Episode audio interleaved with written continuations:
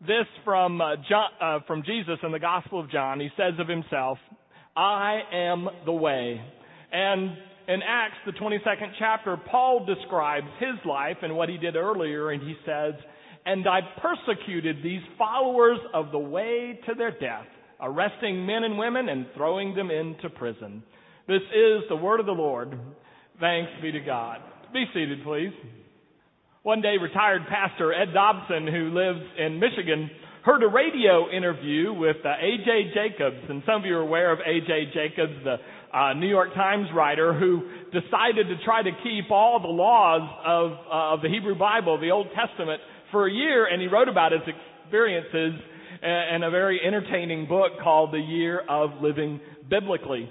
As Dobson uh, listened, he got interested and stirred into a new project that he would try for all of 2008 to live the year as Jesus would. He would try to do everything the way Jesus would do it, keeping uh, the laws, uh, uh, wearing, uh, in a sense, some of what uh, loyal and Orthodox Jews would wear.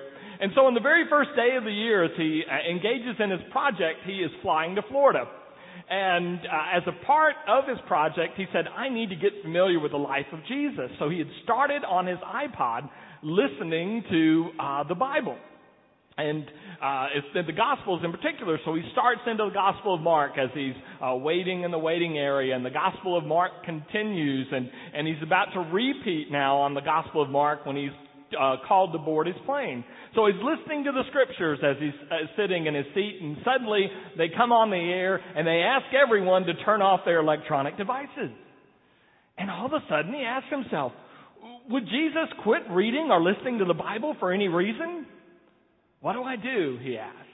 And he decided that Jesus would probably, where possible, uh, submit to authority. So he goes ahead and turns off the Bible, shuts it off, and turns off his electric device. But his realization on the very first day of the year in 2008 is that doing what Jesus would do is not going to be an easy proposition. That we will run into a lot of uh, things that Jesus himself did not run into. What I often tell people about following Jesus is this. It's hard to do everything exactly as Jesus would do it because we run into situations that he didn't have. I tell them I can't think of a time when Jesus was stuck at five o'clock on Loop 410. Just don't find that in the scripture. But how do you handle it? What do you do? Dallas Willard makes a very interesting distinction. He said, It is important to try to do what Jesus did, but it will also be important to try to do what Jesus would do if he were living in your body. And when you do that, as difficult as it is because there are no exact prescriptions for our day, you are walking along the way or the path of Jesus. The earliest Christians were called followers of the way. They were people who tried to do what Jesus would do in their body. At the end of the Gospel of Matthew, it talks about the separation of the sheep and the goats, and the sheep uh, go and they get to be with Jesus, and the goats don't. And one of the interesting things about the difference between the sheep and the goats is they're never asked what they believe. It's all about what they did. Did they follow? The scripture assumes that you're going to believe in Jesus, but will you follow and walk his way? It's not easy to walk this way of Jesus because sometimes we're walking ways uh, that are different than what Jesus walked when he lived on this earth. And yet we try to go with him and yet we try to follow him. As I look at the list of people who have died in the past year, I see so many different paths. There is no one way to follow Jesus. There are a number of ways that you go in your life and he goes before you. I see people whose lives were much too short. And so that their path was a shorter path than many of us have uh, been on. I've seen others whose path was extremely long. Their lives were very lengthy, very and went in many more directions because they had so much more time. I see people who spent time in the hospital, a lot of time in the hospital. One man in particular spent so much time in the hospital that I used to tease him that soon he would own a wing of that hospital. But when he was there, he treated those who waited on him with such kindness and such respect that you could see among those who came in to poke him and prod him uh, again that they would always do it with such care and respect for for him. He made a difference in the way that he treated them. And then we had another girl spending a great deal of her life in the hospital, and she couldn't even speak to those who took care of her. And yet, her infectious smile, her optimistic, courageous attitude, as yet again she faced another difficult day, affected those who waited on her, and they even testified that waiting and having her as a patient changed their very lives. I saw people who walked down the road of cancer, which is a hard road and, and uh, with many difficult turns. Uh, there was one uh, man whose battle with cancer took him into a deeper relationship with God and in prayer and with this community in such profound ways. Uh, the day that he discovered uh, he had cancer, he and his supportive uh, spouse came to see me, and I did the only wise thing. I sent them over to Donna. But as they grew in their faith and relationship with community, you could just watch this happen. And there was another person uh, battling cancer, and, and this cancer brought out the best of her.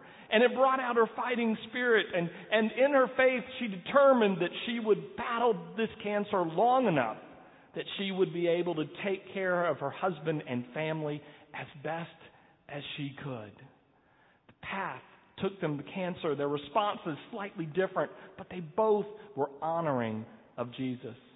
And I watched people who traveled the path actually of education that Jesus led them on. One was a lifelong instructor and even in retirement continued to instruct and bless others uh, through her teaching.